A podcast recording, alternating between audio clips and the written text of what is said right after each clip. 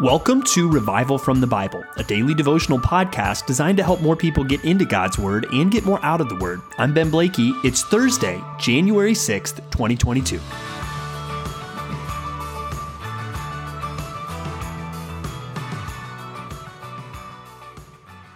I love worshiping God by singing with His people.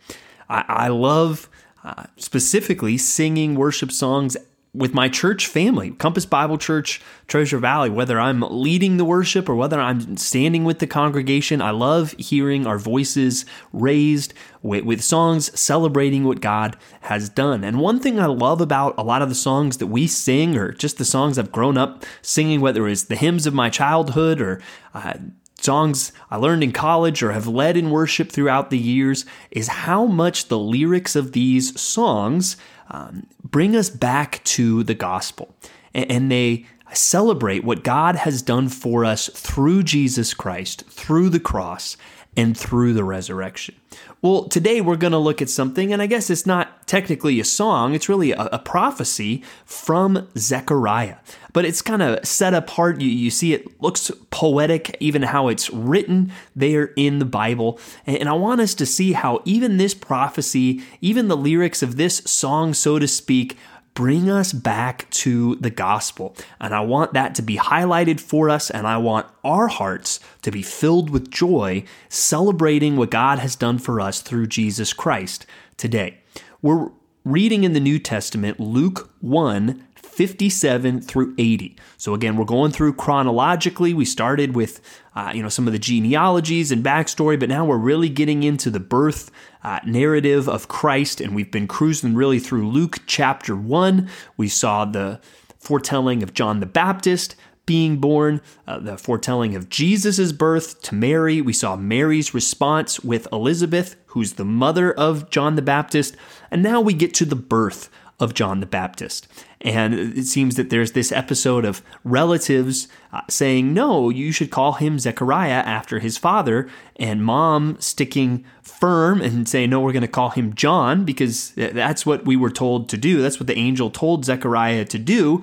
And finally, they somehow communicate with uh, Zechariah, and he writes on a tablet uh, saying his name is John. And it's at that point that his mouth is opened, remember, kind of as a mild rebuke uh, and, and a sign that this child would come. He was not able to speak from that time in the temple when the angel told him about the birth until now. So that's a period, if you're doing the math, of probably about nine or 10 months that he could not speak. And now his mouth is opened. And what does he say? Well, he reads this uh, really comes says this prophecy and let me read it for you now starting in verse 68 it says blessed be the lord god of israel for he has visited and redeemed his people and has raised up a horn of salvation for us in the house of his servant David, as he spoke by the mouth of his holy prophets from of old, that we should be saved from our enemies and from the hand of all who hate us, to show the mercy promised to our fathers, and to remember his holy covenant, the oath that he swore to our father Abraham, to grant us that we, being delivered from the hand of our enemies, might serve him without fear, in holiness and righteousness before him all our days. And you, child, will be called the prophet of the Most High, for you will go before the Lord to prepare his ways, to give knowledge of salvation to his people in the forgiveness of their sins, because of the tender mercy of our God, whereby the sunrise shall visit us from on high, to give light to those who sit in darkness and in the shadow of death, and to guide our feet into the way of peace. And so he gives this prophecy and I want us to see how the gospel really uh, we use that word a lot. The gospel really comes back to the good news. That's what gospel means. Really, the good news of Jesus, our King, who has died on the cross for our sins and risen from the dead. And here we're reminded kind of of where the gospel comes from, the source of the gospel, and he goes back all the way to the promises of God. Uh, he talks about he's raised up a horn of salvation for us in the house of his servant David. Now, just a reminder Zechariah is not of the house of David, nor is John the Baptist. Zechariah is from the tribe of Levi. He is a priest, so he's not talking about himself, and he's not talking about his son here. He's talking about this other baby that's going to be born, Jesus. And this baby is going to be a fulfillment of what God spoke to his holy prophets from of old. And that's where we're just starting the Old Testament right now, but maybe you read through the Bible with us last year, and we see all over it things that point forward to this coming Messiah. And even this year, although we are but six days into the year, we have already seen this going back to Genesis 3 and the seed of the woman who is going to crush the head of the snake, right? All the way back to those times, it is pointing forward to this Messiah. And so we praise God that his scripture has always pointed to the redemption that would come through Jesus Christ. And this song also reminds us really of the goal of the gospel when it talks about in verse 74 that we might be delivered from the hand of our enemies and serve God without fear in holiness and righteousness before Him all our days.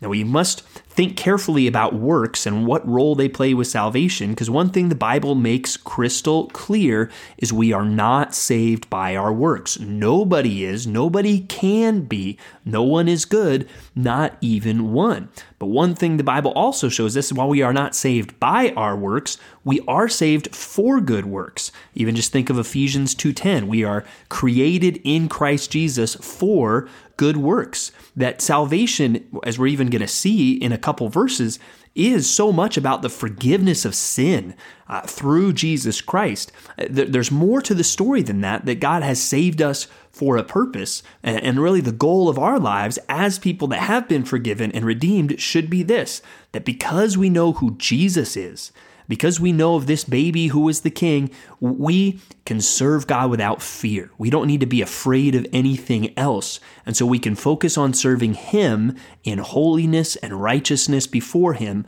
all our days. And that even just reminded me of how Job was described in our reading yesterday, and how even when God seemingly took everything from him, he was still focused on, well, serving God in righteousness and in holiness. And that should be the goal of our lives. But also, we're reminded again, that's not just something we can do. That is not something that earns our salvation. That flows from our salvation. And we're reminded really of the means of the gospel, and that was about this baby. And John the Baptist, he was going to be the prophet of the Most High. And even there, that's a statement of the deity of Christ because he's pointing to Jesus, another man, but he is the Most High. Uh, but he's trying to point people to Jesus and give people the knowledge of salvation in the forgiveness of their sins, because of the tender mercy of our God, whereby the sunrise shall visit us from on high. That sunrise is talking about the Messiah, Jesus Christ. He has um, like the sun rising, and He is the one giving forgiveness of sins. It all flows from Him and what He has done.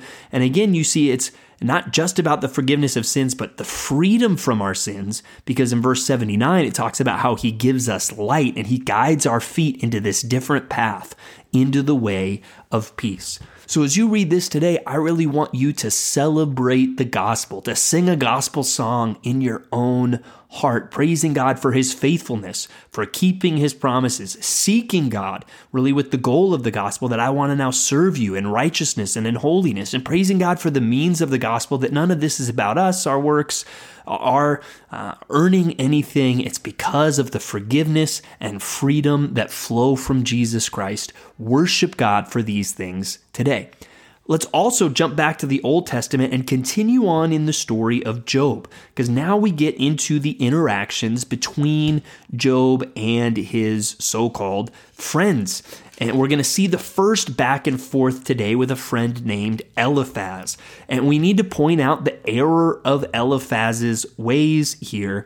Uh, and as you read chapters four and five, especially, you see the main thrust of it is Job, you must have done something wrong. Because if you were righteous, you wouldn't be having these problems. And I want you to carefully read through these chapters and realize that's wrong. That, that's not true. That goes against what we said yesterday that you were going to suffer, because this is saying, well, no, if you follow God, you won't suffer. So notice even the Bible is showing that is not true. It is not true that if you follow God, you will not suffer. But you need to look, Eliphaz, he seems to take some things out of context. Even in chapter 5, he says, Behold, blessed is the one whom God reproves. Therefore, despise not the discipline of the Almighty. That verse all by itself is gloriously true. Sometimes our suffering is caused by our sin. That's not never true, but Eliphaz is trying to say that's always true. And if you're ever suffering, it must be because of sin. And that is just not true. Although he, so that's where you need to look. And even we need to check our own hearts and even watch our own counsel. Because basically, what Eliphaz is doing, he's giving Job the prevailing wisdom of the day instead of what is really true about God. And even though there's some true things about God mixed in there, it's really more of the prevailing wisdom of the day. So when you are looking for comfort or giving comfort, is it the prevailing wisdom of the day or is it carefully thought out real truth about God? And that's what we see in chapters 4 and 5 and in chapters 6 and 7 we're going to see really more of Job's lament, more of Job's suffering, and well, he hasn't been told anything so far that's really going to help him out. But I'm really excited to continue going through Job and hope that it helps us think biblically about suffering. And again, we can rejoice today even in the suffering of Jesus Christ on our behalf and sing that gospel song in our hearts because of the forgiveness and freedom that flow from Jesus Christ, this sunrise from on high that has visited us.